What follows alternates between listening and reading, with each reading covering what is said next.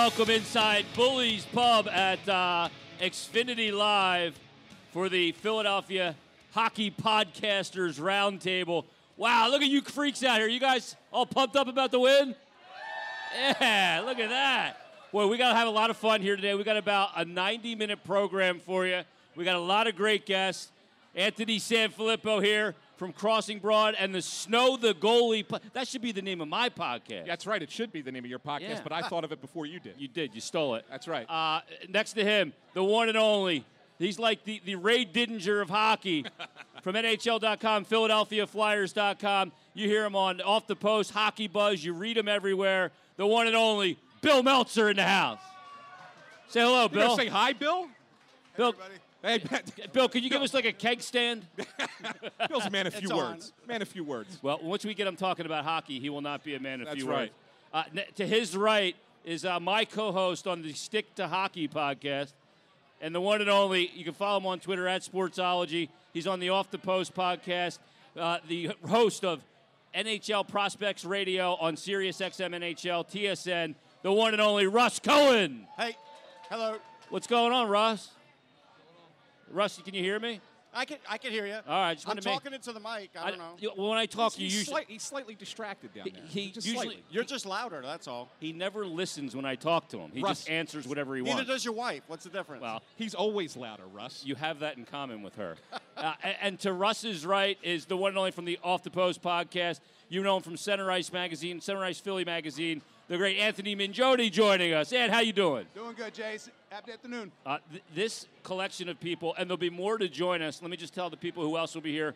Charlie O'Connor from Broad Street Hockey and The Athletic will be joining us momentarily. He did have some work to finish up, and Scott Gordon's press conference. So he's going to do his duties so he doesn't get fired from those.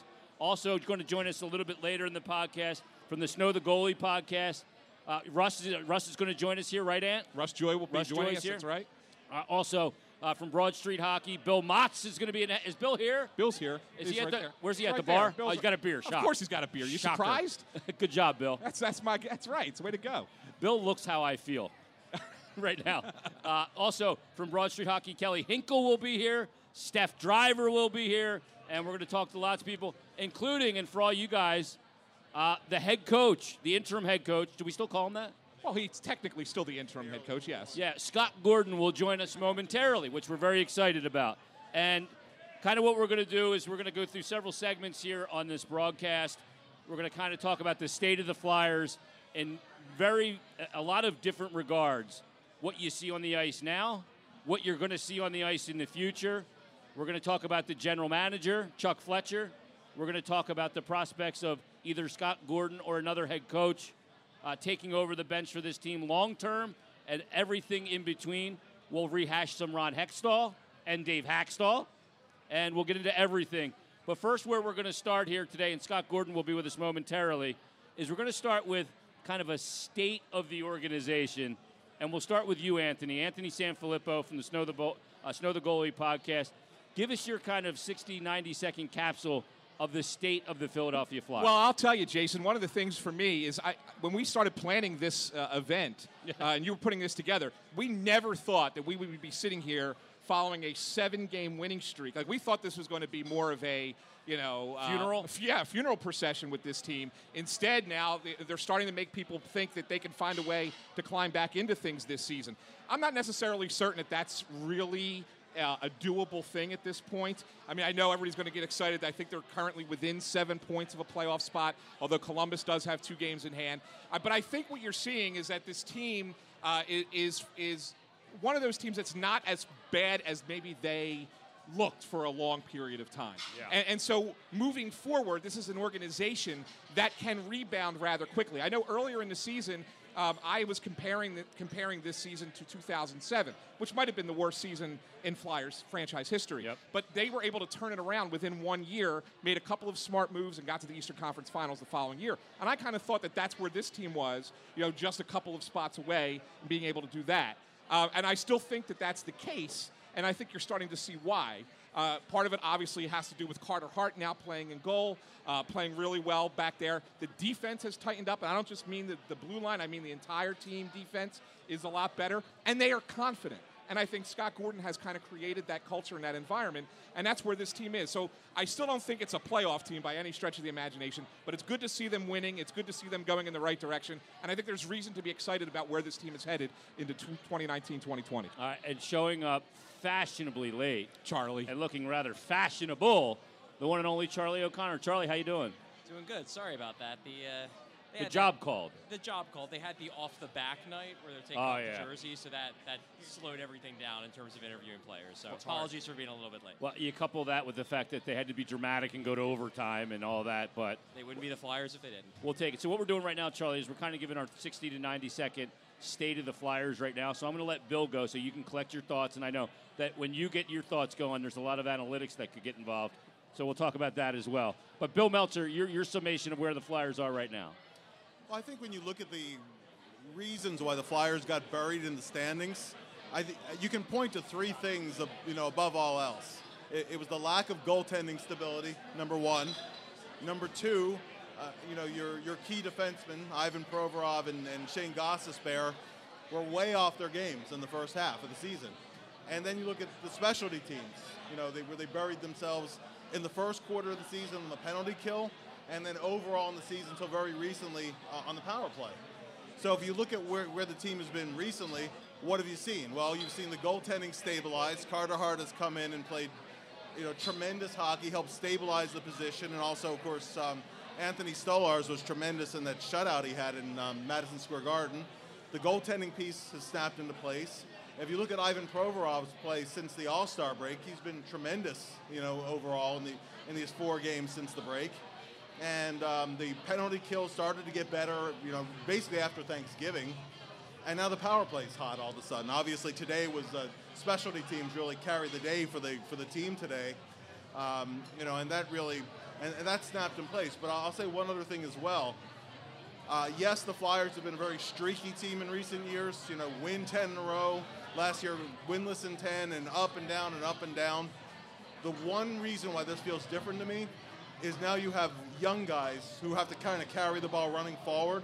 The Nolan Patricks, the Lindbloms, those guys are stepping up lately, and of course Carter Hart. And those are the things that, whether you make the playoffs this year or not, give me a lot of hope going forward. All right, there's Bill Meltzer. Can everybody hear okay out there? You guys hear good? You guys got good audio. Good job. That's Bill Meltzer's summation of where the Flyers are right now, the state of the state. Let's go to my co-host on the Stick to Hockey podcast, the one and only Russ Cohen. Russ, well, what's your summation? My summation is they're not as good as they seem, and they're not as bad as they seem. They're a team that's sort of like in that NHL goalie. They'll rip off 10 wins, they'll lose 5 in a row. They do need a change. Just one trade probably isn't enough. They've got to change the core, because I think they have a lot of heart in the locker room, but I think they're used to doing strange runs like this, going on big streaks and then losing those streaks. They raised their level of sloppiness to equal the Edmonton Oilers today. That's pretty obvious. And Ken Hitchcock was not thrilled with his team's penalty kill, as you might imagine. Right now, it's been a real good run. I think Carter Hart's instilled a lot of confidence in the guys in front of him. I think Gordon has instilled a lot of confidence in the younger players, like Bill was saying, and I think they're performing. So it's nice to see at least players developing. From my perspective, even if you don't make the playoffs, which I don't think they will, players are developing. Nolan Patrick scored a big goal today. To me, that's important. All right, there it is. Russ Cohen's capsule. And leave it to Russ to be so optimistic and bright. Really pick up everybody's spirit like a nice rainstorm in the middle of in the winter. But Russ, it was honest, Russ. I appreciate that. That's what you do. I am honest. Yeah, that's what you do, and that's why I love you. Let's go to the man right now from Center Ice Philly Mag. You hear him on the Off the Post podcast. Anthony Mangione joining us. And where's your state of the Flyers right now? I'm going to obviously echo in many ways a lot of my panelists here, and the fact that, as my co-host on Off the Post says, they're not as good as they are, but they're not as bad. The biggest thing I see with Philadelphia at the beginning of the season was goaltending sabotaged a lot of what they wanted to do, making a step forward this season. The goaltending was unquestionably substandard. Special teams obviously struggled greatly as well. there are obviously right now, there's good signs for them in terms of going forward, but you have to look at it more from the long-term perspective as opposed to this season. You have to hope, if you're a Flyers fan, that if the teams that make the playoffs this year, they need a lot of help in front of them, and they've got to continue in many ways what they're doing right now. Obviously continuing with the tightening up the defense, certainly shifting to the 1-3-1 neutral zone, I think was a smart move on their part, covering their back end, also protecting Carter Hart, playing hard, obviously, for Hart in this circumstance. So, again, we have to look at things, obviously, as much from the long-term perspective as what's going on right now. All right, that's Anthony Mangione and Charlie O'Connor from The Athletic and Broad Street Hockey. Charlie, I'm really interested to get your take because you're a guy that looks at things oftentimes in a very analytical eye. And have the analytics changed? And where do you have this state of this franchise right now? You know, I think this team's in a really, they're in a really weird, unique situation because I'm one of the people who does think that they're closer to turning the corner than maybe a lot of people think. Maybe now this win streak has people thinking optimistically more so than a couple weeks ago. But while they have a lot of good things going for them, I do think they have a good young core. They have a lot of cap space. They have a bunch of prospects, maybe not super duper high end prospects, but a bunch of prospects that are going to be good NHLers. But they're also in a position where they absolutely need to nail this offseason. And part of the reason why they need to nail it is because moves are coming. It's going to happen. Chuck Fletcher has all but guaranteed that they are going to be one of the most active teams over the next 4, 5, 6 months in terms of actively trying to improve the team by trades, signings, pretty much any avenue he can do. And when you put yourself in a position where you've basically set in stone, we're making moves, that just gives you the opportunity to make mistakes. And they can't afford to make mistakes because they have a good foundation, but if you're gonna go out and sign players, you got to make sure the signings are like what they did the last time the team was bad. They went out, they got Kimo Tiemann and Scott Hart and all, Danny Briere. Those are the signings you need to make. You can't go out and sign somebody who then within a year or two, that's an albatross contract. Then all the work that you put in as a franchise to get yourself out of those problems, then you're back into those problems. So what it really boils down to is, are the right decisions going to be made in the next few months? Do they pick the right prospects to trade? Do they pick the right prospects to keep? Do they make the right signings? Do they trade the right pieces? Because they're probably going to make a couple trades, probably going to ship a few guys out from this roster. You got a good foundation. Carter Hart solves the biggest problem you've had for years, which is the goaltending. I think I'm fairly confident that he's for real. You got a good young defense core. You got forwards. You know, maybe the forward core isn't quite set, but it's good, and there's a lot of young pieces that are going to be productive. But Fletcher he needs to make the right moves over the next few months to take advantage, and it's just going to be a fascinating next few months because it's kind of like the process. It sort of stands on it's on the edge of a knife, and you just can't make mistakes now because you're in a position where you can make a big turn next year, or you can go take 3 years back, and then you're in the same spot you were in for the next for the next decade. Yeah, and that's the really interesting thing. And I want to throw this to you guys before we get to Scott Gordon, who'll be here momentarily, Flyers interim head coach. There's this notion out there, well, this team is so streaky. They win 10, they don't make the playoffs. They lose 10, they make the playoffs. And, you know, a lot of people will say what they're doing now and winning 7 straight, and who knows if this goes to 10 or 11 or whatever, but all they're doing is fooling everybody again, and that the general manager is going to be a false messiah, as it has been in the past, and that this Jekyll and Hyde of this team, which has been their biggest issue with this core, but this general manager, it's my belief, and I don't know if you guys agree, that no matter how many they win straight here, the general manager still knows there's a fundamental flaw in the makeup of the core of this team. Do you agree with that? Yes. I do. Yeah, I think we all agree with that, right? Yeah. I mean, there's no doubt, Jason, that there still remains a fundamental flaw here. The fact of the matter is that this team has been doing this for what, 4 years now? It's the definition of insanity. Right, I mean, it really is. It's the same thing over and over again. And so when you play well for a while, and then you play bad for a while, and then you fix it and you get it right going again, and there's this false hope, and then, they come back and crush your soul, right? So, I mean, that's kind of how they play. So something within that group has to change. There needs to be a shakeup. And right now they may be playing like, hey, we don't want that shakeup. Look at how good we can play together. But the reality is that if you leave this alone, after February 25th, it probably goes back a little bit to what they were doing previously. So something has to happen before that. And I think Chuck Fletcher recognizes that and realizes that, and I think that he will make the changes that he needs to make, or at least try to. Now, Bill Meltzer, let me ask you, because it's like The Godfather. It's like they break my heart to start a season. They fire the general manager. They fire the coach.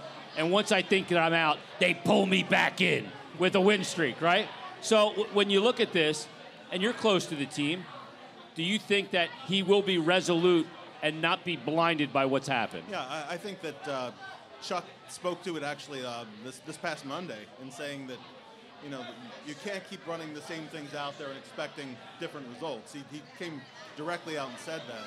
I do think that this current run is a little different from other hot streaks just because you have so many of the young guys who are stepping up during this current run. The way that Nolan Patrick has played, the way Oscar Lindblom has stepped up, you know, again, it's not just the core guys, you know, it's not just the JVRs and the Giroux that are leading at the Couturiers. You have different guys who are stepping to the forefront here. I do think you're going to see some changes still within the core. You know, the guys who are unrestricted free agents, and maybe even some guys who are not unrestricted free agents could be on the move. But I do think that, you know, and Chuck identified as a critical part of it, and I agree with him. When you're assessing the team's needs going forward, the way that Carter Hart has played, the way that Nolan Patrick has played, suddenly it becomes a little bit easier to target some other needs on the team. And I know we're going to get a little bit into, you know, Hextall's firing. I mean, there were issues that were pretty glaring at the end of last season that were not filled this summer, and a lot of those things were kind of what stepped up and bit the team early on. Now, Russ, when you look at this team and the guys that could potentially move, let's start with the guys that potentially could be moved by the deadline. Obviously, Wayne Simmons is that guy with an expiring contract, and we know the players, or we've heard the players are lobbying to keep Wayne here because of the presence he is in that locker room, and that's all well and good. But the general manager can't listen to that. Who are the guys that could potentially be tradable at the deadline to therefore tee yourself up even better for the offseason to make this not a rebuild but more of a retool on the fly? I mean, Michael Raffle will be a guy that gets dealt. I think he's rehabilitated himself enough to get, you know, like a fourth-round pick. But I think, again, acquire whatever you can, because I think Fletcher will bundle and try and put together as much as he can to get, you know, a bigger deal. I think Gostisbehere is an interesting one because I would have told you a month and a half ago he was going to get dealt. But now it seems like they've spent an awful lot of time rehabilitating him, and he's good against the cap. So I don't think Gostisbehere is going anywhere. But I think Hägg or Sanheim is probably going to get dangled, because if you want to get somebody big, you're going to have to give up somebody with a lot of future promise. Yeah, I'm going to disagree with Ross there. I actually think fight him, Bill. I actually think Sanheim has moved much closer to the untouchable side of it. He's playing, you know, sometimes 24 minutes a night. He's playing in all game situations. I mean, honestly, and I'm not saying Ghost is expendable. I don't believe that, but I think that, you know, if you have the right deal that's out there, actually you might think about it a little bit more. Whereas I think Sanheim's playing in the top pairing now, and he's kind of thriving in that, and I think he has another level. So actually, I'd be quite surprised if Sanheim is the guy who's moved. Can I add something to that, Jason? If you look at these defensemen, right, and how poorly they were playing earlier in the season, and we saw Ivan Provorov now, I think, over the last several weeks, has been able to recover his game, right, at least on the defensive side. He's playing a lot better defensively. We've seen Sanheim take that next step that we were all hoping that he would take to become, you know, a better defenseman than he was last season or even at the beginning of this season. So we've seen that progression. What have we seen Shane Gostisbehere-wise? Regression. We've seen regression and not being able to rebound from that regression.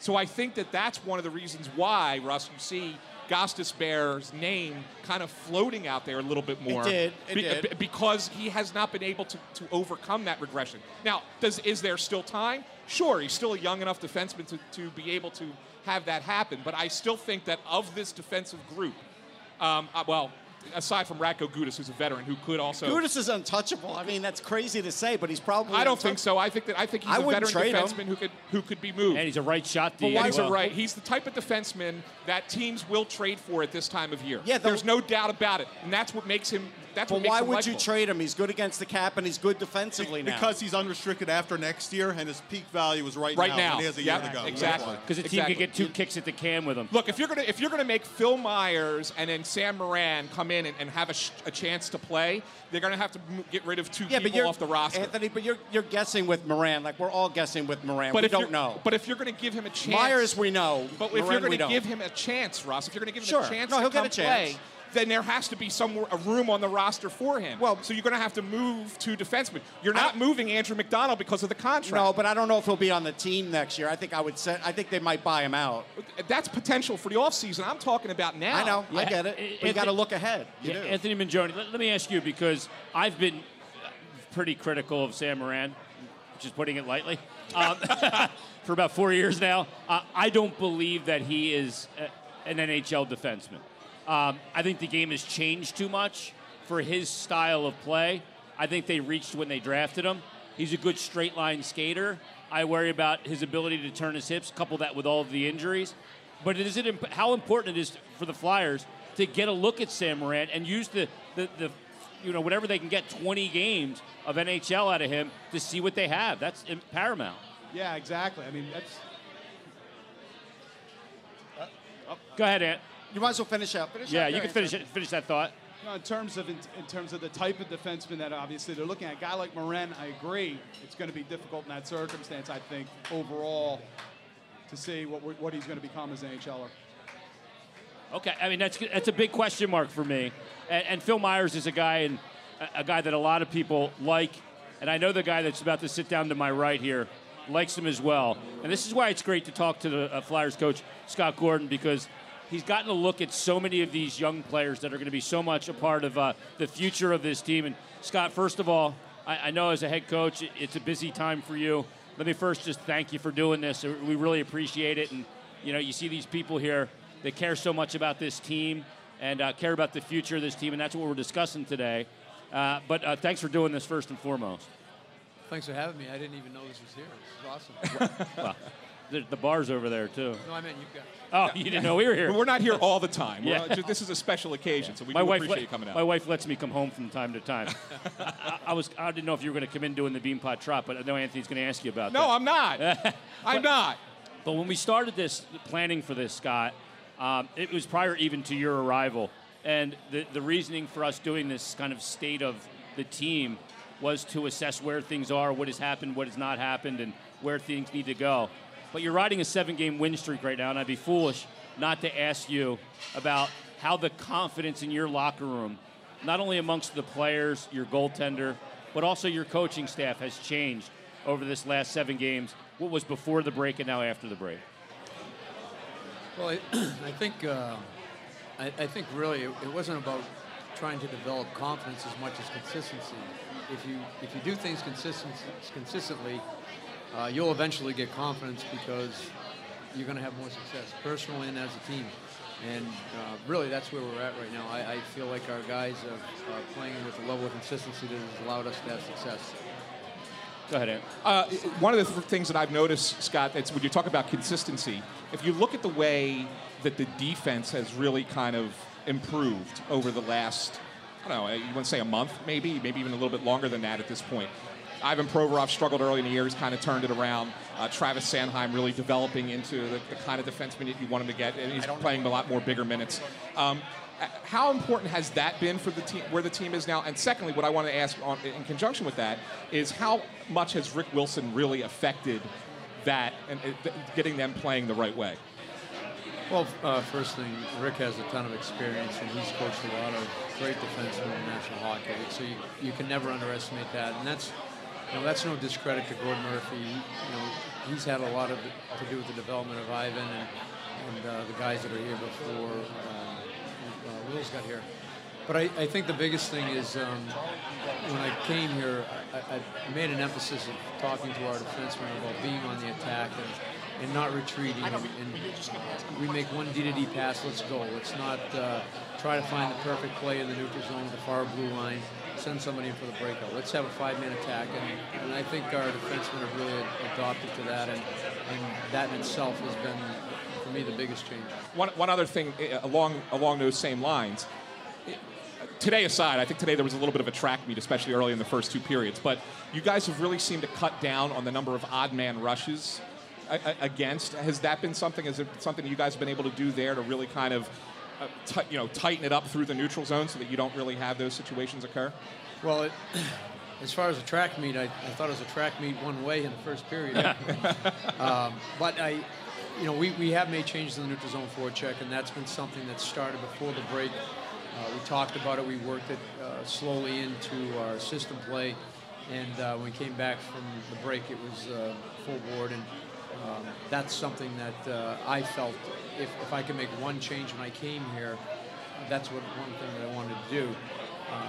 When I got here, we had 4 games in 6 days. There wasn't a whole lot of practice time. I think the first 3 weeks I was here, we only had 4 or 5 practices. So I looked at the schedule as to when it would be a good time to be able to incorporate a new forecheck in the neutral zone. And as it turned out, it wasn't until I think it was right after we got back. Right before the break, right before we played Montreal, and I forget the 2 previous games, but we incorporated it then and just put some building blocks in place so that we came out of the break.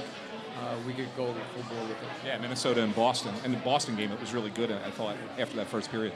In terms of the volume of shots against, you're giving up more shots, but I think you would agree that the quality of shots overall, most games, you've been controlling that. You've been taking away the inside, and you've been blocking a lot of shots and letting the goalies see the puck. Well, it's funny how that goes. So, if you're giving up, if you're not giving up a lot of shots, and they are high scoring chances, the odd man rushes. When the game's over and you've outshot a team 40 to 20, it doesn't really matter, because if those 20 shots are of the caliber that the 2-on-1s and breakaways are, it's going to be hard to win games. It's hard to outscore your mistakes. The games that we have given up a lot of shots, we've actually played really well defensively, and a pretty good indicator that you're playing well defensively is the amount of blocked shots, because now you're defending from the inside out versus if you're playing high in your defensive zone or you're playing on the walls, you're going to get yourself chasing the play into the middle of the ice, and you're not going to block shots. So it's not ideal to have a lot of shots, but that's usually not because of poor defensive coverage as much as it is what you're doing in the offensive zone and making sure that you have depth to your attack. Scott, a lot of the younger players have been playing with a lot more confidence since you've taken over.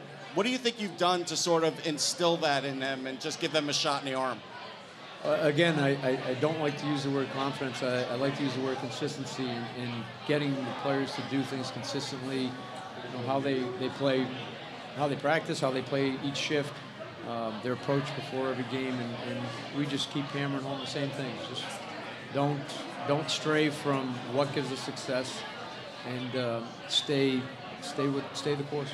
And we all see the positives in Carter Hart, right? I mean, everyone's seeing it. It's not like it's a secret. But one thing that I think is really kind of interesting, he seems to simplify things, which is really rare for me for such a young player. And what I mean by that is something like, cover the puck and let's have a face-off, because we happen to be the best face-off team in the NHL, right? So you get the puck back pretty quickly. Does that impress you when you see that coming out of a 20-year-old kid? So it's funny you say that, because the first 2 or 3 weeks of the season, it was the opposite. He kept on throwing pucks away, and I actually had a conversation. I'm like, we have some pretty good centers here that are going to win face-offs. We'll win our share. That being said, it's better to lose a face-off with fresh guys than to keep the play going and have guys get stuck in their zone and retired. So the biggest thing with Carter, though, is, and the phrase I like to use is economy of motion. He's never out of the play. He's always square to the puck. He has a great ability to track the puck through traffic. And now what we're seeing is rebound control has been excellent. And that was an area that he had to get better at when he was in Lehigh. You go from having 16, 17, 18-year-olds shoot on you in junior, the shots aren't as hard. So now it's a little bit more work being a pro in the American Hockey League. And so if everybody said, why wasn't he here from the beginning? Like, I didn't feel like he was ready until a month and a half into the season, and it was slowly building to the point where, when he did finally come up, you could see that the potential was going to be there for him to do well if this situation was right. Scott, Do you feel that the fact that you've coached a number of the younger players on this roster in the NHL, and also NHLers like James Van Riemsdyk when you were with Toronto, do you feel it allows you insight into giving them greater agency in this team, in the turnaround that this team's happening right now? Well, every player I've had, you know, some conversation with them about where I thought their game was, and you know, whether they needed to stay the course or make changes. And when you coach players, the amount of players that I've coached here, you have a familiarity to be able to go fall back on and say, hey, you know, this is what you used to do, this is what I used to see, and this is what you're not doing now. And I think that part of the job has been a little bit easier for me, having been with a lot of these guys. So there's a lot been made, I think, over the last month and a half or so about your direct communication with some players. The conversation you had with JVR, I think you had a conversation with Nolan before he went on this run. You're obviously coming into a new situation. You have some prior connections with, you know, JVR, some of the young guys, but how quickly do you get a read on what to say to these guys directly, the guys that you haven't directly had contact with before taking this job? Well, those guys are the ones that you have to watch and get a feel for what they are and what you think they should be, and or if everything's fine. That's not easy, because you know, you lose some time with that. Most of the guys that I talked to in probably the first 2 weeks that I was here were the guys that I knew whether they were doing what I thought they were capable of, or where they needed to be better. Scott, when you look at the team, and we know the trade deadline's coming, there's not a guy in that locker room that doesn't know it either. And the general manager, Chuck Fletcher, said there's really no untouchables on this team except Claude Giroux, and I'm assuming he also meant Carter Hart in that conversation as well. But when you look at that, and those guys know it, is it incumbent upon you to try and keep them focused and tune out that noise? Because there's some pretty big names that have been floated. Obviously, Wayne Simmons, with an expiring contract, is one of those guys. Do you see it weighing on those guys, and how do you try and keep them focused and keep their eye on it? Well, the only way your situation is ever going to improve is if you play to the best of your ability, and really that's the player's job anyway. So no matter what your contract situation is, if you want to get a better contract, you want to get a better situation, if you're not performing up to your abilities, you're only hurting yourself. Well, when you look at where this team is right now, and you guys are really crawling back into it, where maybe as before, you know, you can play loose. You go, we're not. We can say we're in it because we're not mathematically out of it. But as you get closer and closer here, and Columbus has faltered a bit, and they've lost 4 straight, and they have some really difficult decisions to make regarding Panarin and Sergei Bobrovsky. Your group really feels like that they can kind of see this all the way through, don't they? Yeah, I mean, we don't have conversations about it, but the one thing that I've talk to the players about is just making sure that let's not look at the 8th seed. Let's look at the 2 or 3 teams that are in striking distance, the ones that are 2, 3, 4, 5 points ahead of us. Let's try to get above them, and then once we do that, then we can move to the next tier of teams, and you know, hopefully we get ourselves into a position that we can talk about the 8th seed. Do you break your schedule up into clumps? No. I look at it as every game is the most important game of the year. We're not saying, all right, we have to go and win 2 out of 3. We have to win tonight's game. Whatever tonight's game is, whoever we're playing, that's going to be our focus. Nolan Patrick said after today's game that one of the biggest differences for him now, as opposed to a few weeks ago, is, you know, now he wants the puck on his stick, but it seemed to, you know, and you've addressed this, you know, yourself, that there was a build up to the breakthrough, right? It was plays, making a good play in the defensive zone, getting up ice, making some nice plays, going over the middle, and, you know, there wasn't the reward at first, and it was kind of piece by piece, so the breakthrough finally came. So where do you think his game kind of started at, and where do you think he is now? I thought the first 4 games I coached that I liked what I saw, and then we went on the road, and, you know, we just weren't a very good team when we were on the road, inconsistent and on our heels, and then he got hurt, and so he missed some time with that, and you know, he didn't jump right back in it and pick up where he left off before the Christmas break.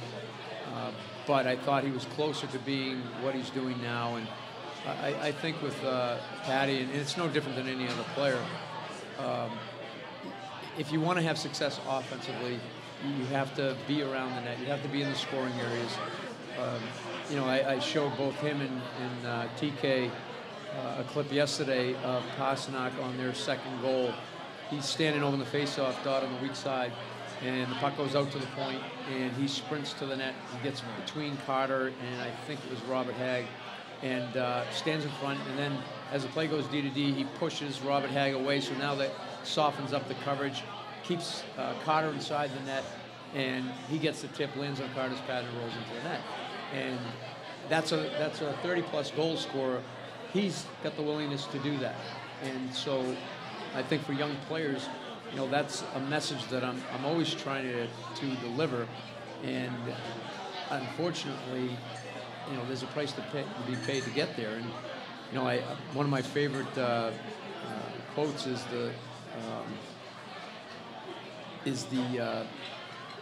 the treasure you seek is in the cave you fear. And obviously we want the treasure, and that's the goals. And being around the net, you're going to have some fear to go there because you're going to pay a price.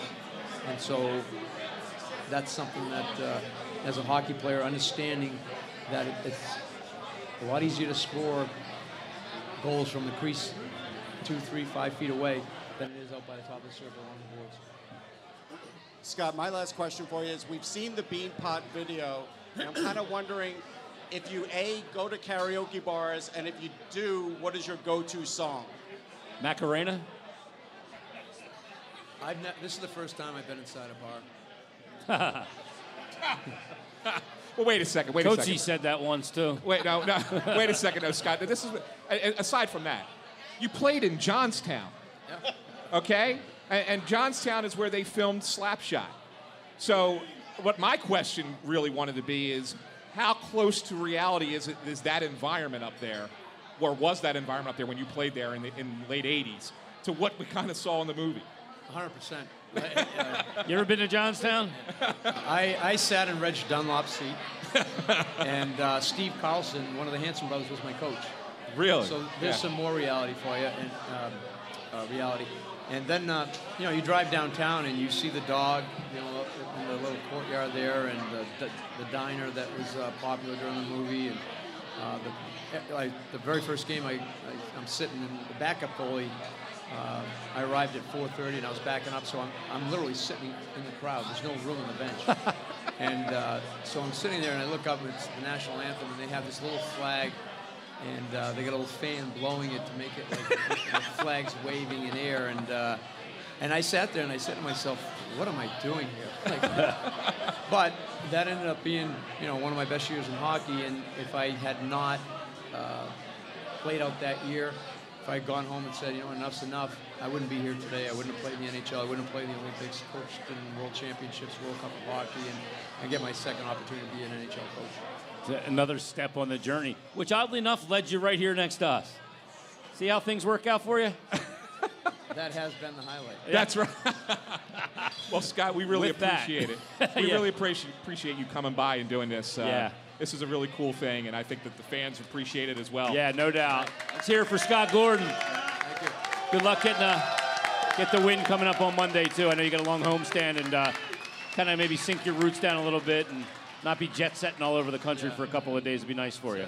It's a lot of fun being in our building, right from the job Lauren Hart does on the national anthem. You know, it's awesome. The momentum builds right from there, and you move through the game, and games like this are just tremendous to be a part of. Scott Gordon, everybody. It is the Philadelphia Hockey Podcasters Roundtable. We'll take a quick time out. We're back with more right after this.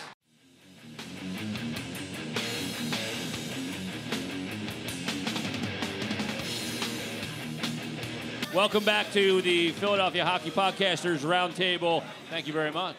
Very much appreciate it. Anthony Sanfilippo's got some words for you. Yeah, I got some business, you know, to take care of here, Jason. Just want to let you know that part of this show is brought to you by Bryn Mawr Medical Specialists Association Cardiology at Lankanaw.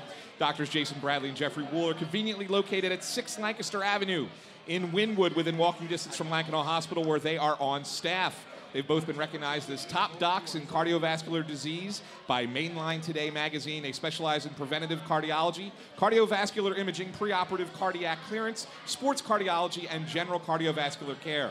Appointments are often available within 48 hours. They have a full on-site cardiovascular imaging suite where they perform cardiac and vascular ultrasound, stress testing, Holter monitoring, and much more. And the best part, parking is free. If you have any cardiac symptoms or concerns, or if you just want to make sure your heart is healthy and stays that way, call them today at 484-380-2808. Once again, that's 484-380-2808. All right, there we go. We're back here at Bullies at Xfinity Live after the Flyers just won their 7th straight game. Let me reset the panel. To my right, Charlie O'Connor from The Athletic and Broad Street Hockey, Anthony Sanfilippo from the Snow the Goalie podcast, Bill Meltzer from Hockey Buzz, NHL.com and PhiladelphiaFlyers.com, Russ Cohen from the Stick to Hockey podcast, Off the Post podcast, and NHL Hockey Prospects Radio on Sirius XM NHL Radio, and Anthony Mangione from Off the Post and also Center Ice Philly Magazine. And coming up, we'll also be joined in our next segment by some members of Broad Street Hockey, Kelly Hinkle, Steph Driver, Bill Motz, also Russ Joy from the Snow the Goalie podcast, and we got a lot to get into. So, guys, we just spoke with Scott Gordon, so now's a great time to have the debate, the great head coach debate, if you will. We all know that they contacted Joel Quenneville or had a conversation about Joel Quenneville because Dave Scott brought it up in the press conference where Ron Hextall was announced his firing. So is the next coach of the Philadelphia Flyers Joel Quenneville? Is it another big name that is not Quenneville? And does Scott Gordon have a realistic chance? And should he have a realistic chance? We'll start with you, Charlie. I really think that the higher-ups want a big name. I think Scott Gordon has been fine so far, and I wouldn't... If they make the playoffs, he'll have a chance. He'll absolutely have a chance. But you go back to it, Fletcher has actually... He's fired a coach mid-season before. He fired Mike Yeo and hired John Turchetti to be his interim. Turchetti got them in the playoffs, and then they went and they hired Bruce Boudreau. It basically, as soon as Boudreau was let go from his past job. So there is a precedent that Fletcher has set that, you know, even if the interim gets the team in the playoffs, I'm not necessarily going to stick with him.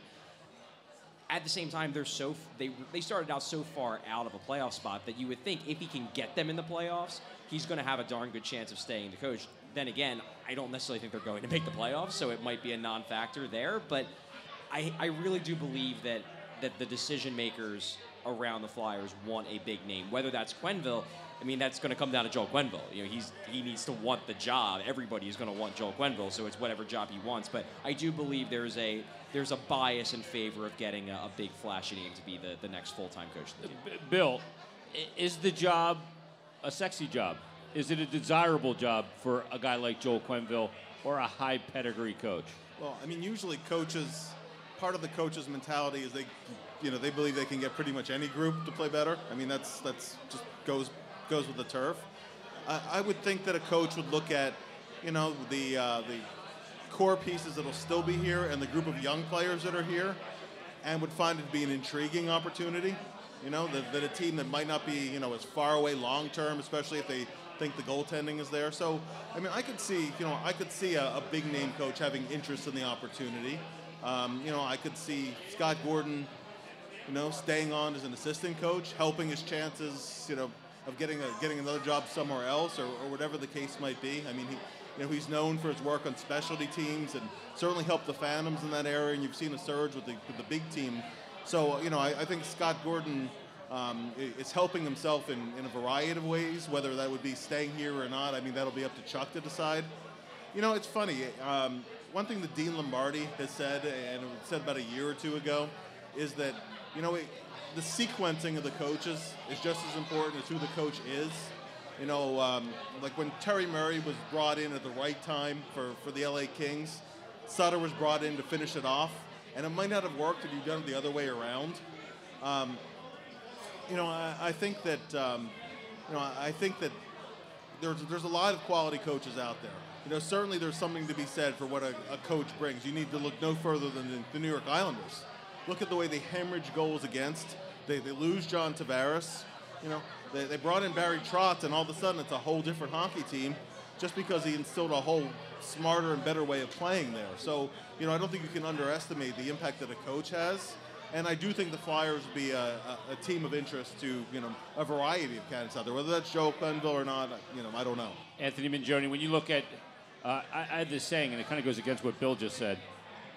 You show me a good goalie, I'll show you a good coach, right? Well, with what Carter Hart has shown so far, are we good with the coach or the organization saying he's our number one guy from this moment on? I think overall you have to, you know, evaluate again as you move along. You see how he's handling the load more than anything. So far, he's done an outstanding job of being able to manage, you know, playing at the NHL level. But he is 20 years old. You do have to keep that in mind. Very rare that we see a goaltender this young play in the NHL and be able to continue a long stretch without bumps on the road. So I do think you go into next, you certainly go throughout the rest of the season and with next season with the idea that Hart is your number one, but you do need to bring in, I believe, another goaltender, a veteran, who when you get those bumps in the road, and if he has that sophomore slump, has those difficulties, that you have somebody there that could play 30, 40 games, potentially, if he has to get things in order. Russ, when you look at this situation, a lot of people saw what Anthony Stolarz did in that 38-save shutout the other night. Say, well, I don't need to see Elliott or Neuwirth again. Who knows if you ever see Michael Neuwirth again or if he's at the bottom of the Delaware River right now with cement boots. I have no idea. He gave out a jersey after the game. Oh, he did? Yeah, so I heard his name. Did he? It's called game worn. Did he actually wear it? He probably got hurt in it somewhere. Yes. But Russ, see, I'm of the opinion, too. It needs to be a tandem with a veteran goaltender. Who fits the bill? Well, Cam Talbot? I think Cam Talbot does. I think we heard after this game, Carter Hart trained with him. He's buddies with him. I think Cam Talbot has been in both roles. He's been where he's the one. He's been the 1A. He's been the backup tandem guy. He's been in every role, and I think he's the perfect guy. I think you bring him in. He doesn't have an ego. I think Hart can still learn some things from him. Look, Talbot's not the youngest of goalies, but if you look at the kind of shape he's in, I was in that locker room. I was impressed. Even in that game, he made some five-alarm saves that the Flyers really had some good pressure on him. So I think Talbot would be the choice. Now, the question is, do you give up assets for him or an asset, probably just a third or fourth rounder, to bring him in now to see how he fits in, or do you wait until the summer? That's the question. All right, Ant, when you look at it, if it's not a guy like Joel Quenneville, who are the other options? Is Yo an option? Charlie just brought him up. Is Todd McClellan an option? Is another guy that maybe shakes loose? Maybe Boudreau, if the Wild falter, is he an option? I don't want any part of Bruce Boudreau. He wins a lot of regular season games. Can't win in the playoffs. My initial reaction at the beginning was that Mike Yo would be the guy. I mean, he was certainly Chuck Fletcher's guy initially in Minnesota, and he was like, you know, that young up and coming coach. Didn't really work out there. Didn't really work out in St. Louis. So. I think they would want more of a veteran guy. Look, the organization is going to push and push hard for Joel Quenneville. The question is, especially because his name has been out there. The question is, does Joel Quenneville want the Flyers? Yeah. I mean, Joel Quenneville to me, once you win 3 Stanley Cups, right? This is no different than Phil Jackson in the NBA. Okay, he won all those championships with the Bulls. He got to choose where he wanted to go next. Now, it didn't really work out for him going to, you know, when he went to New York, right? Well, but he did all right in L.A. He did all right in L.A., but I'm saying, you know, he went to L.A. to win, and he won there with superstars. Yep. And then he went to New York, and it kind of faltered. But the point is that Quenneville's got that cachet. He can go wherever he wants to go. So at the end of the season, if he sees a better situation, then it's going to take 3 years for the Flyers, then he's going to take that. And we won't know. Like, we won't know if this was an option. So, because teams will be willing to fire their coach if he's available, especially in the offseason. Yes, absolutely. Yeah. So and then depending on who gets fired, maybe there's another name that we're not even talking about right now that would suddenly become available that might be an option for this team.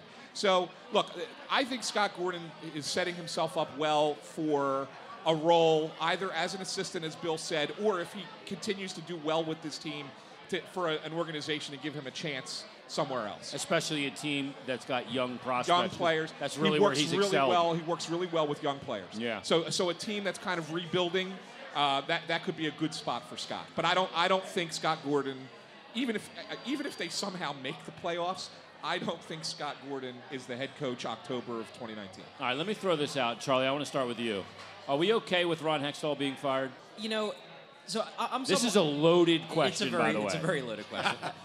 The way he set the table for the situation they're in now, I know obviously it doesn't look that great but at the current moment, but the Flyers have a ton of cap space. They have a good young set of players. They have a bunch of prospects coming. So I have a lot of respect for what he did, but there's two reasons why I don't necessarily have a problem with it. And the first reason is just that, I think Bill actually hinted at this earlier, is just that he really whiffed on this past offseason. And there's something to be said about, you know, the idea of deserving to be fired. He had a really bad offseason. Yeah, he got JVR, but there were a lot of things that were just ignored. You know, the penalty kill was awful last year, and the solution was we're going to sign Christian Follin and plug Corbin Knight in and keep the coaching staff and basically use the exact same strategies we did last year. It was a disaster. You go to the goaltending.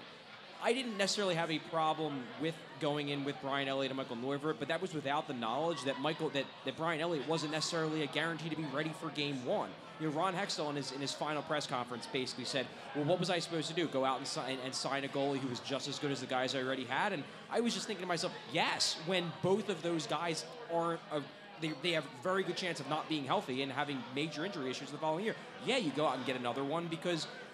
yeah, maybe the talent level isn't the same, but you can at least trust another guy available. Yeah, that would have stayed healthy. So you have a couple big mistakes that are made, and you know this was supposed to be a step forward year, and I can understand why the higher ups would look at it and say this was a step forward year, and you whiffed, you need to go. But the other factor is just that, and I wrote this in my column after he was fired, is that when you're a general manager of a team, especially a team like the Flyers, you have to know how to play the game. And it's this way in any job. And when I say play the game, I mean do the internal things and understand the team and the culture and the fan base that you're now dealing with on a daily basis. You know, the Flyers for years have ingrained in the fans the idea that we're always contending, we're always winning. And not that Hextall's idea for, we have to take a step back and take the long view, not that he was wrong. I believe that he was right. But there were ways that you maybe could have, thrown the fans a bone once in a while. Like last year at the trade deadline, maybe you trade for Michael Grabner. It's probably not going to have a major thing, but at least it tells the fans and it tells the higher-ups that now does matter to a degree. And there were things that Hextall's just not willing to do. And then you go into, the things with the alumni. You're running an organization that has been well known for treating everybody in the organization and even tangentially connected to the organization extremely well. And it's kind of part of the job description to keep them happy. And, you can argue whether it was actually important or not with regards to the team, but it's knowing how to play the game. And he's a member of that alumni. Yeah, and I don't think he was, whether he was incapable or unwilling, he just didn't play the game well. And you need to understand the role that you have and the organization that you're running. And I just think there was a little bit of a disconnect there. Is it possible that he was just a guy who was really good at doing the things that, assistant general managers do, in the sense that he was great at identifying young talent and great at stockpiling assets and great at really, building the farm system up really well. But then when it came to actually managing for the here and now and managing the team that's going out onto the ice every day, that maybe he fell a little short of those standards. And I think that's really what you're looking at with Ron Hextall, because it really got to a point where the team stagnated, and it stagnated because the roster didn't change. Yes, these players were coming. Yes, he was putting them in a good position for the future, and that's great. But you don't know what that future is, right? I mean, we didn't know. We all were excited about Carter Hart, but we really didn't know if he was going to be Jim Carrey or Carey Price, right? We didn't know. So the fact of the matter is that's something that you had to find out if it was what that was going to be. But it was going to be it was going to be something that was down the line.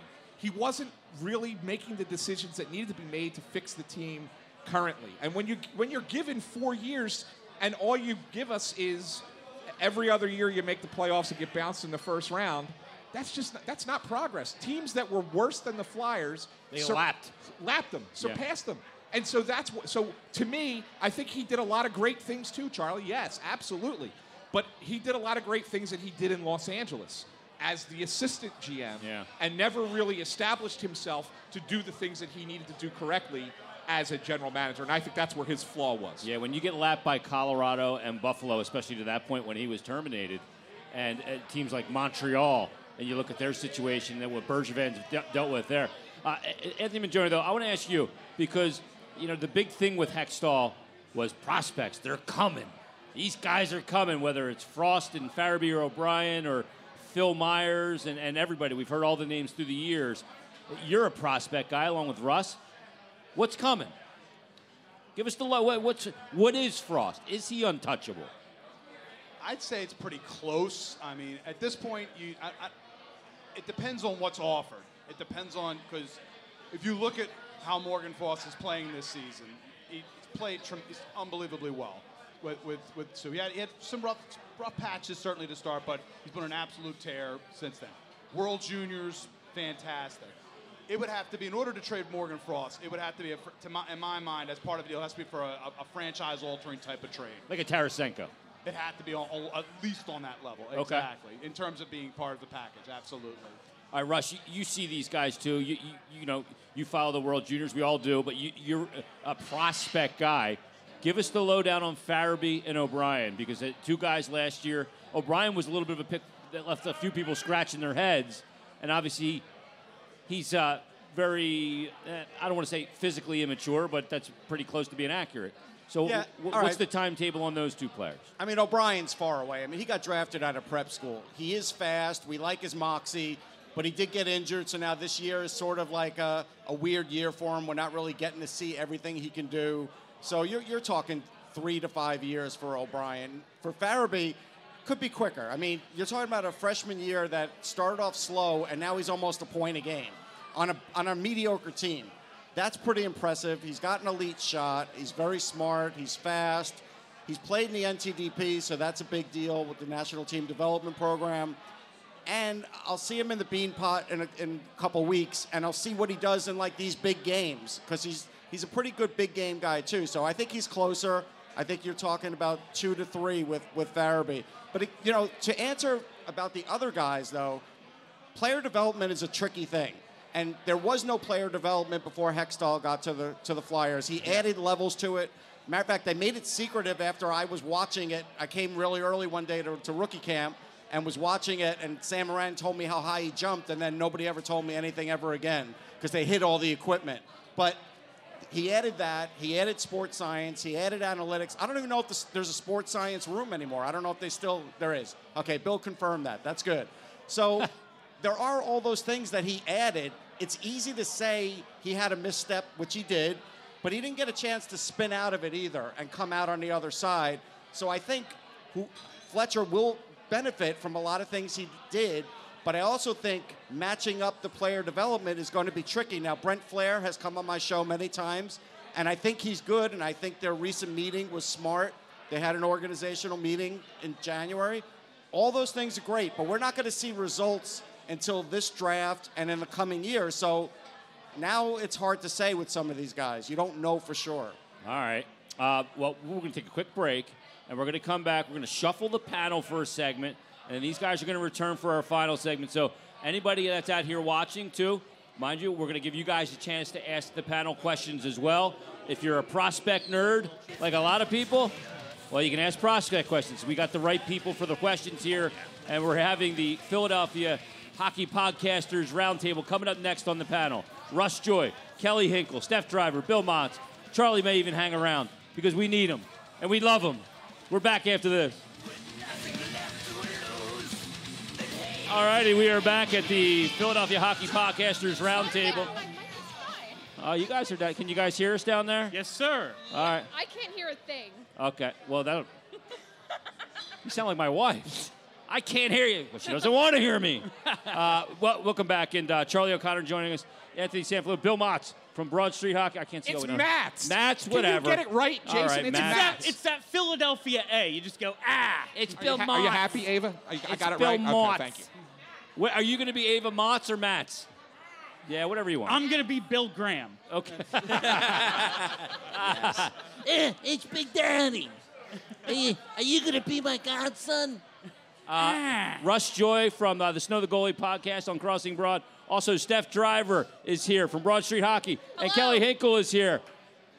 How you guys doing? Quite well. How are you, Jason? I'm doing all right. The Flyers have a 7-game win streak, which I didn't expect. I don't think anyone did. Well, how do you not with this team? Of course, as soon as they're out of it, they start winning out of pure spite. Well, that's like the thing, and you guys see the tweets. Everybody goes, ow, look what they're doing now. They're going to screw up. Lose for Hughes. And now they're going to screw this up. Were you a lose for Hughes guy? It took me a while, because I do the post games every game on Broad Street Hockey's Facebook, and every game we have people in there like, no, losses are good. This team doesn't have enough dynamic talent. Let's just get a top pick and go from there. They threw away the first half of the season. And while I agree somewhat that, as everyone said in the first couple segments of this show, yeah, we've seen this before. They're a streaky team, and then they get into the first round, or they just miss. They get eliminated. But we've never seen this version of this team before. We've never seen this team with a goaltender. We've never seen 20-minute-a-night Travis Sanheim before. We've never seen Nolan Patrick coming into his own. Now, all of a sudden, Wayne Simmons looks like he can move like an NHL player again. There's a lot of things to this dynamic that, while I was, it took me a while, but I did get on lose for Hughes. Now, I just kind of want to see where it goes, because maybe we don't need one of those guys. Okay. Well, Steph, let me ask you, because you're emotional. Like, you get wound up. I've listened to you before. Like, once in a while. Nah, just sometimes. But when you see what's happening right now, do you feel conflicted? I'm really conflicted. Because I am too. So the last thing that I want for this team is to have them draft at 13, have them miss the playoffs, and not have a top draft pick. Because this is a team, I mean, all teams could benefit from a top draft pick. This is a team that would benefit from Jack Hughes or Capo Caco. I just want Capo Caco because I love the name. Oh, isn't it amazing? Yeah. I have his jersey already pre-ordered. If they don't get him, it's going to be a real bummer for me. So there's no bad outcome for this team if they miss the playoffs, except for barely missing the playoffs. Yeah. If they're going to tank, let them tank. But this is what we're looking at. The team next year, they need to get better than what they are right now. This is what we're seeing with this group of players with a solid goaltender. If they can improve on that, either at the trade deadline or at the draft, it's nothing but good things for next season. Okay, so Kelly, I've had these conversations with Bill Meltzer that lose for Hughes is foolhardy, because if that is the case, then Nolan Patrick doesn't have a good second half. Then all of a sudden your goaltender and Carter Hart probably didn't perform that well, and that the damage that could be done and that non-performance and development of those guys, JVR probably doesn't play well. And all of those things are more detrimental to the future of this team than even Jack Hughes could be. Do you believe that? Yeah, I definitely do. And the thing about it is, like, even if they do lose out and they do get a lottery ball, the likelihood that they're going to get Jack Hughes is still extremely small. 18.5%. Yeah, then you end up with a lost season. Like you said, none of those guys are developing the way you want them to, and you still don't have Jack Hughes. So then what? Yeah, well, what do we think of Jack Hughes? And I'll throw this to everybody. What do we think of Jack Hughes as an NHL prospect? I want Capo Caco. I mean, if you can get Jack Hughes. I'm not going to touch that. If you can get Jack Hughes, you get Jack Hughes. Well, but I don't think anybody believes that the Flyers are going to win the lottery. Why? So, do we still have, like, negative bad luck? We just jumped from 13 to 2, so we've used our draft lottery karma. Maybe our Oilers luck is going to start kicking in, where we just, like, finish 10th, win the lottery somehow. Well, Russ, I don't think you want that luck. We sacrificed Dale Weiss, so I'm pretty sure that we deserve some karma at this point. I think that'd be great. So we're all okay with the fact that Dale Weiss is no longer going to ever wear a Flyers jersey again. Were we okay with that? No. We're not? I'm not. No. I couldn't hear the question. I'm be happy you couldn't. So...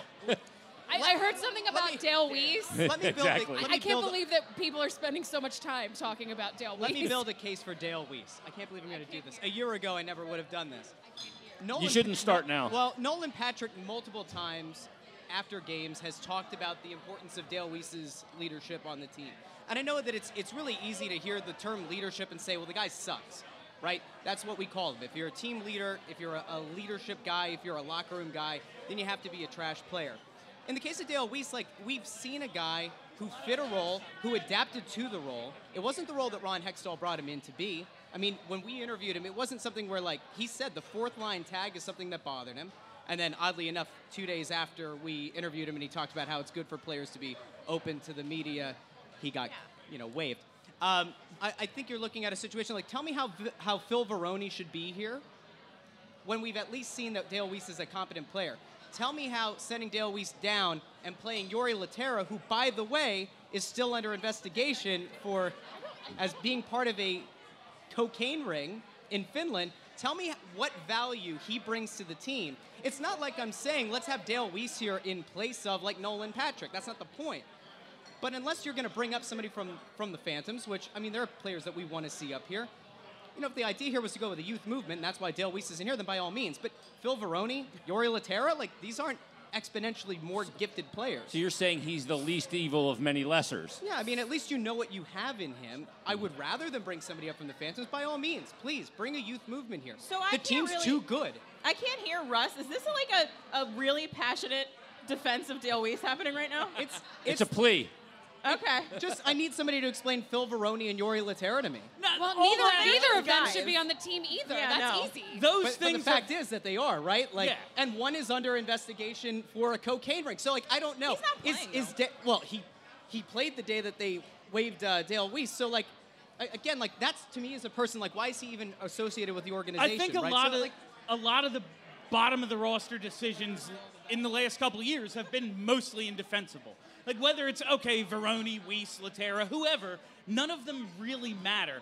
I just hate this idea that Dale Weiss is a leader, and that's... Why can't the good players be leaders? Yeah. Like, why is it Andrew McDonald? If Andrew McDonald's entire value is what he does intangibly, make him the damn coach. Yeah. Like, why can't Claude Giroux, the captain, be the leader? Why can't Sean Couturier be a leader? Shane Gostisbehere, who's now been here a while, why aren't they the leaders? Well, why does it have to be Dale Freeman? Bill, you know the answer to that. Jake Voracek has been here for how many years? And isn't it fitting that the players have never voted him as an assistant captain? You know, I think about that a lot and never bring it up because I say letters on the sweater are like an overrated thing. Yeah. But it is a little... It's weird, right? It's odd that all of a sudden Sean Couturier gets a letter. But you know the answer to that question is why do they say that about guys like Andrew McDonald and guys like, you know, Dale Weiss? It's because they can't say anything positive about them in any other regard.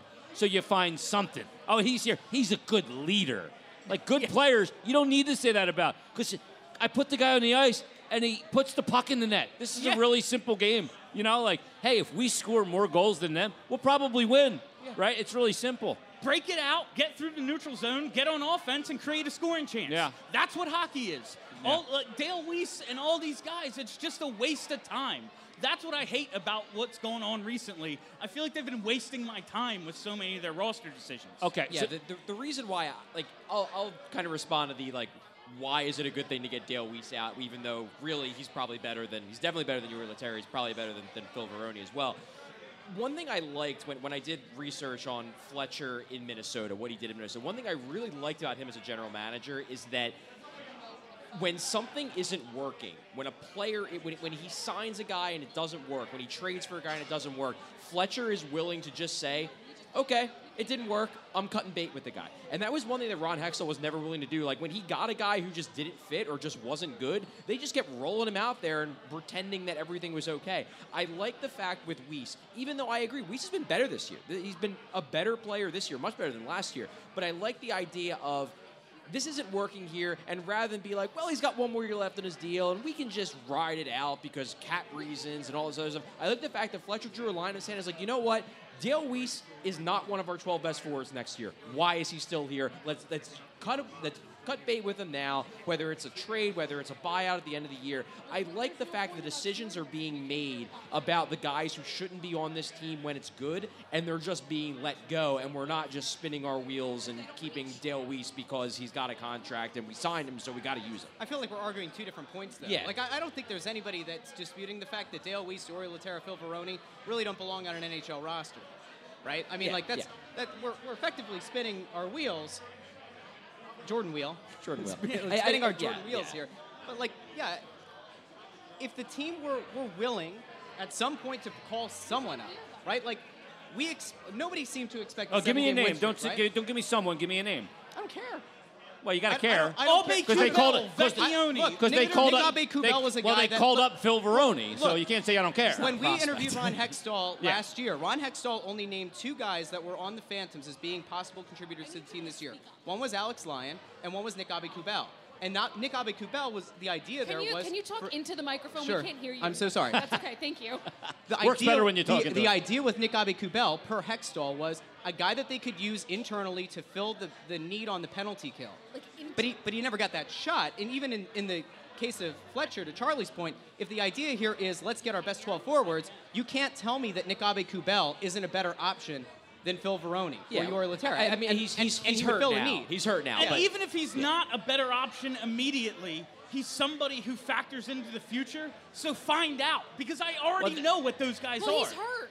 Half the Phantoms, all the Phantoms are hurt right now. At this very moment, yes. I'm just... Yeah, but there's another factor to it too, and maybe you don't want to bring Abbé-Kubel here now because he has developmental things that you don't want to bring him here to play on a fourth line because he's not going to develop there. So there's those considerations. You don't always have all your best players on your NHL roster because that's not how guys develop. But I want to ask this question because I'm trying to figure this out, and I know where I stand on this question, and it wasn't even one that I was even going to ask today, but I got to ask because I just thought of it. If you could get Claude Giroux to waive his no-movement clause, would you move him? No. Okay, nobody would. Because I know where I stand on it. I think everybody else knows where I stand. It would take... I think Giroux's totally overrated. No, I'm kidding. There is no player... You are out of your mind. There is no player that you don't at least have a conversation about. Did I just hear the words overrated and Claude Giroux? No, did you just say Claude Giroux is overrated? No, you just put really awful words in my mouth. No, no, no. I literally can't hear anything down here. What I said is... There is nobody in the NHL that you shouldn't at least have a conversation about. That's fair. Even Connor McDavid, right? That's fair. Would I love to have Connor McDavid? Absolutely. Would Edmonton ever want to trade Connor McDavid? No. But you have to at least maintain... Chiarelli's out. Yeah, well, that's true. Would have been nice to have gotten him for Brandon Manning, right? But, look, you have to have a conversation. I don't know what that package would look like for Claude Giroux, but you can't rule anything out. It would be doing your fans, it would be doing your organization a disservice to not at least explore it. Would I advocate for it? No, absolutely not. There are other guys on the team who make more sense to part with that people view as core members, like guys like Jake Voracek, guys like maybe Shane Gostisbehere, who I think we see a better version of in Travis Sanheim. I think at some point, like, you have conversations about those guys. Going into the season, would we have expected it at this point? No. And now that they've gone on this run, do I expect them to do a major core shakeup? I don't know. It really depends on if Chuck Fletcher thinks this team is good enough to make the postseason. I believe the core shakeup is still there. Yeah, the core shakeup's coming. If you wanted to have a conversation about trading Claude Giroux, it had to happen when you hired Ron Hextall, because that was when the rebuild began. If you didn't trade him then you can't trade him now. You're never going to get back his production. It's meaningless if you do it now. Yeah, it doesn't make any sense. Now you're just losing an all-time great franchise player. Yeah. And you don't get it. You're not going to get what you give up. Yeah, that's the thing is, yes, of course, you always have a conversation. If the return is going to be Connor McDavid, by all means, trade Claude Giroux. But since that's not a realistic thing, or anyone, a franchise player of 25 or younger, that's not happening for a 30-year-old Giroux. It's just kind of pointless at this point. All right, Steph, let me ask you this, because we know that the players inside that locker room are lobbying for them to extend Wayne Simmons and not trade him. We know what he means as a leader, and he's that flyer mentality, whatever you want to say. Does it make sense to consider retaining him and not trading him at the deadline? No. Pending term? I mean, no, not really. He's not going to sign a three-year contract. So he's a leader in the locker room, but what has this team done? Where is the leadership? Where is that shown on the ice? This team has just been middling for most of his tenure with the Flyers. So if he's that strong of a leader, why are they in shambles? Yeah. Why are they a mess? So, yes, Wayne Simmons is, an ultimate Flyer. Like, he is someone that everyone can rally behind. But he's going to get a big payday, and that's not something that this team can afford in this time during their rebuild and in terms of the cap. They've got a lot of young guys that they're going to need to sign, and Wayne Simmons is just not a part of the future. Charlie, when I look at Wayne Simmons, and I totally agree with you, Steph, he's a guy that can't afford to lose a tenth of a step, let alone a half of a step. He wasn't a great skater when he came into this league. He's improved in that drastically. But he's not the kind of guy that can compensate when he does lose, burst, and loses that step. Absolutely. He's not that kind of player. And that's what we've seen over the last year and a half. Ever since the injury struck, and he obviously is a warrior, he was playing through them, he didn't have that burst, and he was totally ineffective at 5-on-5. This year he hasn't really, aside from today, he had the big goal on the power play, but he hasn't been scoring, he hasn't been finishing on the power play, which used to be his, his strength. It's just, you can't sign him to a long-term deal. Like, forget the idea of leadership and culture for a second. if you sign him to a 5-year deal, by year 3, he is not going to be a good player. And you're going to have legitimately a bad contract on your book because he's going to be 31 when his next contract hits. And, you know, look at what's happening with Milan Lucic. We saw him today in Edmonton. You know, he's... 7-for-7 deal. Yeah, it's an awful contract. Yeah, and horrific. You can't take that risk, especially with where the Flyers are. You know, if you're where Washington was with TJ Oshie, and obviously Oshie's a different type of player than Simmons, but... You sign him to that big, long deal because you figure the end's going to be ugly, but we're a cup contender now, and we need him for the next 2, 3, 4 years, and we'll take our medicine at the end of the deal. What are the Flyers next year? We're hoping they're going to be better, but even if Wayne Simmons gives you a good year 1, a good year 2 of that deal, what team is he giving that years to? Like, yeah. We don't know what this team is going to be. We don't know they're a contender in the beginning of the deal when he theoretically would be providing value. When the team, we hope, is going to actually be a contender, that's going to be when the deal is getting bad and when Simmons is legitimately providing negative value. You can't give him that deal. And if you're not going to give him that deal, you owe it to your organization to trade him for the package that he would bring back in the next 3 weeks. Yeah, absolutely. And the trade deadline, February 25th. All right, I want to ask all of you this question. I'll start with you, Russ. When... There's every story's got an arc. When should the Flyers be a Stanley Cup contender? Where they're a team you go, okay, they're going to win a couple of rounds, they're going to get to a conference final, and they'll have a chance, you know, with some good goaltending and health and playing the right way at the right time. When can they be a Stanley Cup contender? 2019. 2 years. 2 years. 2, 3 years. It depends on how the offseason goes. Without knowing exactly who it is they're going to sign or who they're going to trade for, it depends. Does Chuck Fletcher view a guy like O'Brien as somebody that, like, he thinks long-term is somebody who's really worth building around? Or does he think, like, I didn't draft this guy, I wasn't as high on him, I can get something that can impact the team now or get an asset that I can parlay for something better? There is a path here where if the Flyers were to get cold again, get back into the Jack Hughes sweepstakes, you could theoretically add in one offseason Panarin, Jack Hughes. Maybe you go and get somebody like Duchesne to kind of solidify as your center core. And in that case, this team is easily into the playoffs next year. They could win a round. I would say 2 years is where you start getting to that, can we win a second round? And anything can happen in hockey. We saw it in 2010. Nobody ever thought the Flyers were going to come back against the Bruins down 3-0. It depends on who your coach is, too. I think Scott Gordon's done a great job. We've had enough times after the scrums have dissipated. Charlie and I think a couple times have been with the same guys. It doesn't matter if it's a veteran on the team or if it's a young guy. They've all spoke glowingly of the way that Scott Gordon has broken down each player's specific responsibility, has tied that professional responsibility on and made everybody accountable. And to me, I look at this team and I say, if Scott Gordon is here, maybe it's not as the head coach. Maybe if a guy like Joel Quenneville is willing to keep him on as an assistant coach. There are components here that make me think there has been a culture built here that started in the AHL and has progressed with guys like Sanheim, that you could see there being a good culture built here. And there's the potential, pending some moves in free agency, pending having a good draft, your AHL guys developing. There's a path here. 2, 3 years, you could be a legitimate contender in the Eastern Conference. Yeah, that goaltender's obviously a big part of that. Bill? He's not bad. Yeah, I think it's all about what Carter Hart can give you going forward, because as much as we're watching him now and going, yep, he's the guy, we've seen with plenty of prospects, Nolan Patrick, Ivan Provorov, Travis Konecny, Ghost even. Sanheim, yeah. Sanheim, it's not linear. But if this is what Carter Hart's base is, this is who he is, and he's only going to improve, and they go out and spend some money this offseason, they're there. They're there at the start of next year. Oh, wow. Yeah, EK can't get his 8 years until after the trade deadline from San Jose. He doesn't resign there. The best defenseman in hockey's on the market. Bring him in. You're a cup contender immediately. It's any number of things could happen, but it all starts with Carter Hart. And if he continues developing in the way that he has, I have to believe they're right there as long as they continue to go out and spend and say, no, we really are going to take that step we said we were going to take this year. Yeah. Can you imagine if Stoli can stay healthy, by the way? If you can go in, if you can, I know. Yeah. I don't think it matters. I don't want him to be Michael Neuwirth, but I don't think it matters. I don't think he's an NHL goalie. Imagine going into a season with Carter Hart and Anthony Stolarz as your two goalies. I would love a sub $2 million. Exactly.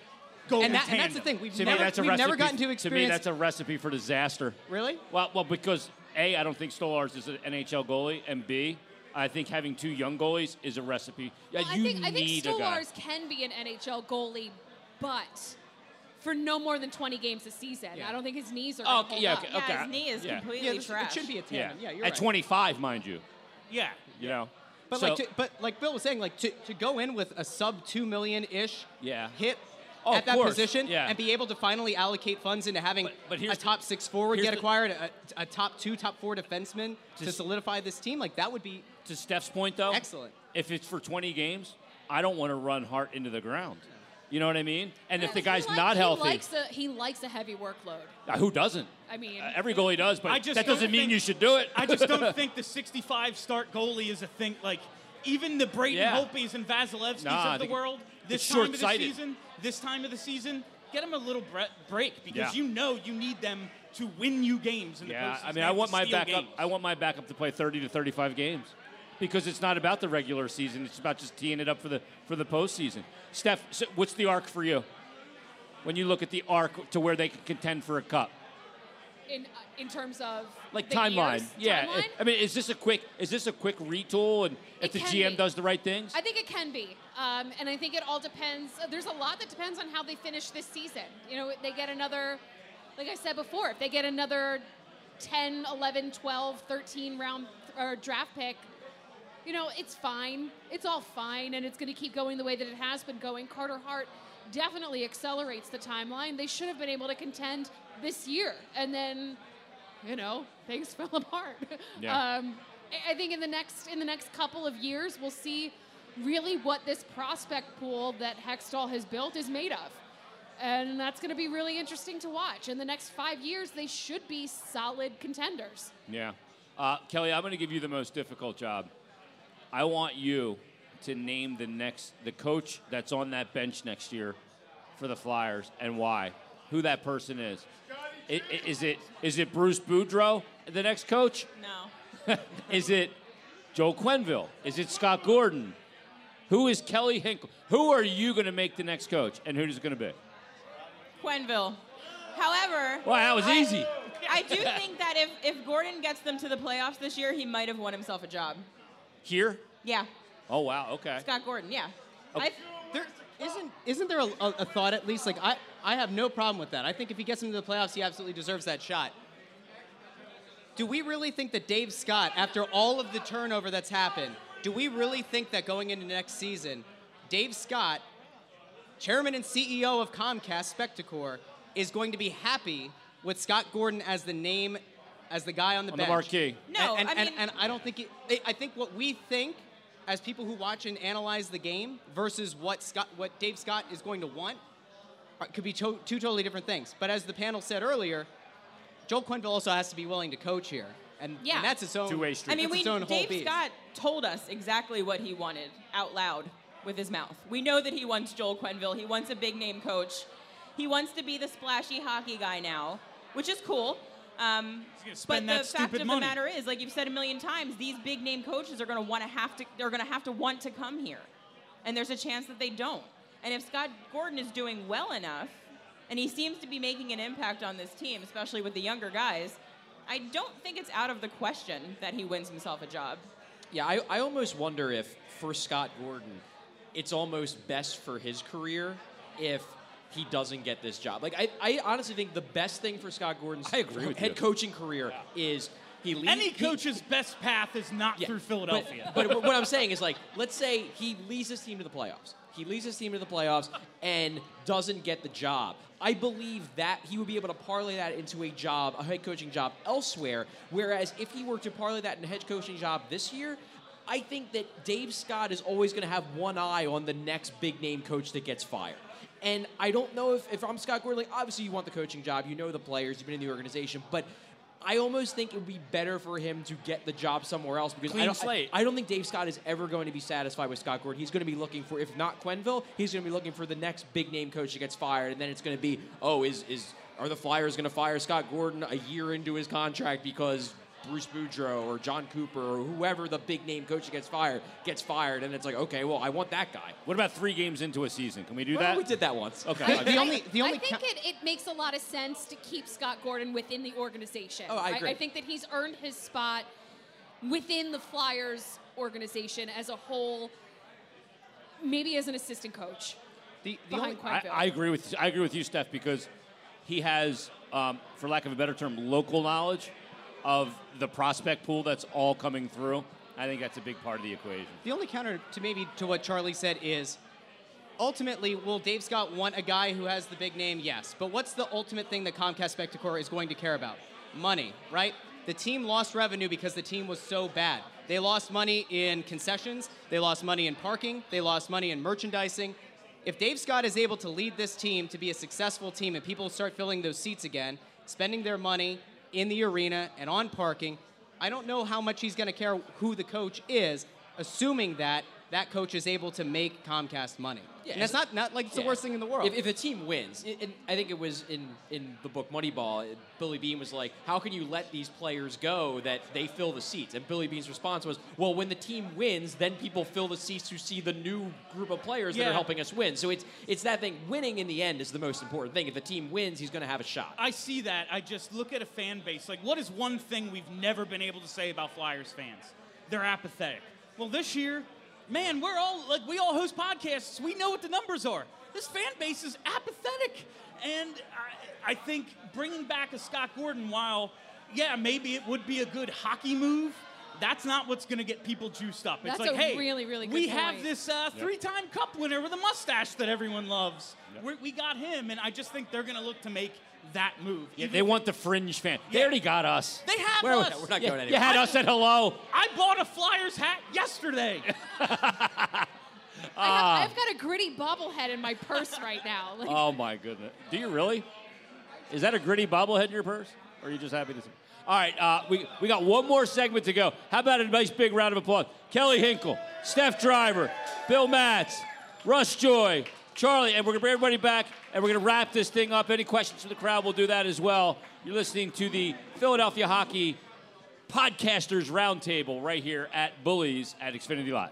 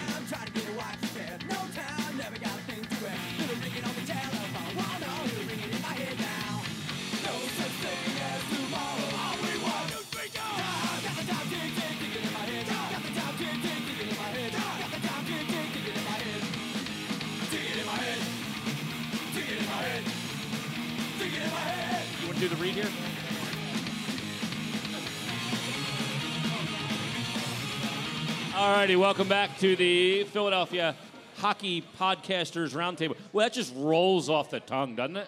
That title for it? Yes, it does. Yes, it does. Go ahead, Ant. Yeah, just as a reminder for the second time, this part of this show is brought to you by the Bryn Mawr Medical Specialists Association, Cardiology at Lankenau, Doctors Jason Bradley, Jeffrey War, conveniently located at 6 Lancaster Avenue in Wynwood, within walking distance from Lankenau Hospital, where they are on staff. They have both been recognized as top docs in cardiovascular disease by Mainline Today magazine, specialize in preventative cardiology, cardiovascular imaging, preoperative cardiac clearance, sports cardiology, and general cardiovascular care. Appointments are often available within 48 hours. They have a full on-site cardiovascular imaging suite where they perform cardiac and vascular ultrasound, stress testing, Holter monitoring, and much more. And the best part, parking is free. If you have any cardiac symptoms or concerns, or if you just want to make sure your heart is healthy and stays that way, call them today at 484-380-2808. Once again, 484-380-2808. All righty, final segment here. It's been a great day. Thanks to Scott Gordon, Flyers interim head coach, for joining us. Great insight from him. A couple of loose ends. And do we have any questions from the crowd? I don't know if John's got a microphone. If anybody has any questions that they want to ask anybody on the panel, again, up here, Anthony Mangione from Off the Post podcast, also the Center Ice Philly Magazine, Russ Cohen from the Stick to Hockey podcast, Off the Post, and everything else. One of the 19 books that Russ wrote, including this new one, The Philadelphia Flyers Images of Sports. Oh, it says autographed copy. It is. Oh, you autographed it. Yeah, we pre-autographed them, Jason. Sorry. Oh, okay. I expected it to be personalized. All the authors, though. So. Okay. This way? Well, you're the only author I know. Anyway, Bill just got done doing keg stands. Bill Meltzer, he is here on the panel. Anthony Sanfilippo and Charlie O'Connor, and it's been a lot of fun today, guys. Did we learn anything today, Charlie? Did we come to anything that we can really you say we learned today that we're good to go here? Please don't make me do 10 things we learned. I got to do that when I get home. He's got enough to worry about. He just finished 12. No, but when you look at the situation, and I want to ask this question real quick because it's a debate that we all end up engaged in some shape or form as being hockey people in this city. And it's always the defending or the defense of Claude Giroux. Is he the most underappreciated player in Philadelphia sports in the last 30 years? I think he's got a very good case. Yeah. Maybe there are some others that fall into place. But I think the problem with Giroux is that he ended up being a great player in an era where the Flyers just were incapable of building around him. And part of it was incompetence in the beginning, and then part of it was just they decided it was best to basically be mediocre for a while to build for the future, and basically said we're keeping Claude Giroux because he's Claude Giroux and because we need to fill the seats as we're going through this retooling process, and he's a guy who can do that because we're not going to bottom out as long as Claude Giroux is on the team. But it is frustrating. I know you deal with it all the time in sports radio when you have people blame it all on Giroux. He's a great player. He obviously had that downturn primarily due to injury. Now he's back in pretty much peak form as much as he can be at the age he's at. But yeah, it's in the end, Philadelphia wants to see a winner. And if the team isn't winning, they're going to blame the big names, and that's just what Giroux has fallen into. But in terms of the actual production, the value that he provides, it's staggering just how many points he scores. This decade is going to end, and he's going to be top 3 most points scored in the 2010s. And honestly, it's really sad that hopefully he's going to get his cup with the Flyers at some point before he retires. But it's really sad looking back that degree of dominance was essentially wasted on the rosters that he had to prop up. Bill, when you look at it, the other thing about, I mean, his numbers, and Charlie just alluded to them, they speak for themselves. They're astounding. The other thing that's astounding that sticks out to me is the one number, and it's the GP. It's games played. Yep. His durability is spectacular. Yeah, and, people talk about points per game, and that's obviously a huge thing. Like Eric Lindros is the franchise's all-time leader in points per game for good reason. He's a great player. But half of the story with Eric, of course, was all the games that he missed. When you're not in the lineup, you're not able to contribute anything. One thing with Giroux is he plays through just about anything. It's hard to get him off the ice on a practice day. I mean, Scott Gordon has said that he had to negotiate one day with him just to skate that day rather than practice. I mean, he leads by example. And Charlie alluded also to the playoff part of it. Well, Giroux is in, we're talking about points per game. Giroux is in the top 5, top 6 in franchise history in playoff points per game. The last 2 playoffs have been a little bit down for him. The Washington one, he was injured. Last year was a disappointment just because he'd been so tremendous during the regular season. But, the playoff numbers are there, and actually people forget that his coming-out party as a player was the 2010 playoffs. He scored an overtime winner in that series, Game 3. Had, I think, 21 points in that playoff run. that series in 2012 against the Penguins when he outplayed Crosby and the Flyers won that series. Best player in the world. Well, that unfortunately, Lavi made that comment, and it became kind of an albatross around around Claude's neck, unfairly so.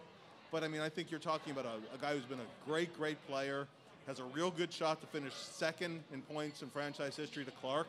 That's within his reach. I think only Clark is out of reach for him. Already second in assists. I mean, I think that, as Charlie alluded to, in the year since he's been captain, a lot of that has been the team looking towards a more long-term kind of thing.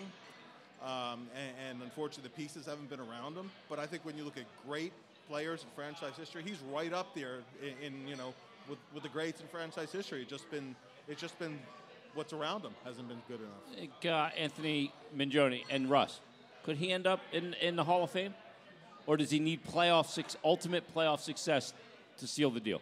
I think he is. Numbers are pretty astounding. I think he's pretty close. Yeah. I do. I think playoff success, at least one good long playoff run, I think cements it for him. Mm-hmm. I think he's pretty close. His numbers in this decade speak for themselves, I think, in terms of you compare him with a lot of comparables. I think he is. Yeah, you look at through any decade, and the guy that's second or third in the league in scoring in those decades, they're all in the Hall of Fame. Exactly. Those guys are. Yeah. They just are.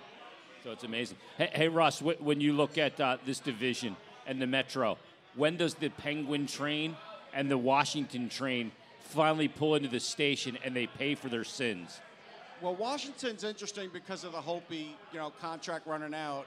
Samsonov has been a little bumpy so far getting in, his pro career. So maybe 2.5 years for Washington. Pittsburgh is year to year now. They're like a cardiac patient. They just, they are. They shock them. We got a sponsor that can help that. I know. It's free parking too. It's free parking, right? But they really are like. They're one of these teams that Rutherford is literally trading chips every year to try and revive them. But eventually and just get them there.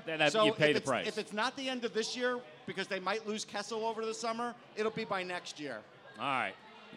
Everybody is standing there with their shovels ready to shovel the dirt on the Penguins. But like you said, their GM just sits there and just, what do I care? I'm going to be gone anyway. As long as I got Crosby and Malkin and some semblance of decent goaltending, even though Letang's a shell of himself. Maybe that opens up perfectly for the Flyers in this prospect group. Who knows? Potentially, but I mean, it's interesting. You see what happens with a team like the Islanders this year. You bring in a good coach, and you have a little bit of talent there, and then all of a sudden, there's another thorn in your side. They give up one less goal per game than they did a year ago. That is. I mean, if he's not the Jack Adams winner, then I quit. It's crazy. I'm done. It's absolutely crazy what Barry Trotz has done there. So, I mean, so you just got to be careful. It's not like it's going to be an easy, step forward. I just think I think that the window is going to open up here for the Flyers over the next year or two, but it's not going to be, waltz right through that window. There's going to be some roadblocks along the way. Yeah, and who knows what happens in Columbus? Who knows what happens with a team like the Islanders who have cap space coming as well? Carolina is another one that I think could eventually. Don't worry about them. Yeah, if Carolina actually got good goaltending, Yeah. I mean, we'd be talking about them as a playoff team right now. Yeah. I think they're young, nice young defense there. Yeah. I think that there's some good things. I think that they have, if they make the right moves, they could be in the mix as well. Yeah, no question. And how this coaching thing breaks out will certainly be a determining factor. Well, we've certainly said a lot today. I don't think we left any stone unturned. Nope. And we want to thank everybody that came here to Bullies inside Xfinity Live for stopping by. We want to thank John and everybody at Wildfire Radio, our entire panel, Anthony Mangione. That would be Russ Cohen, Bill Meltzer, Anthony Sanfilippo, Charlie O'Connor, Steph Driver, Kelly Hinkle, Bill Matz, Russ Joy, everybody else that's been a part of this. We really appreciate it. It's been a lot of fun. We'll have to do it again, either around the draft or free agency or next year or whenever. Thank you, everybody, for listening. It's been a pleasure. Check out your hockey podcast. Enjoy your hockey, and we'll catch you next time.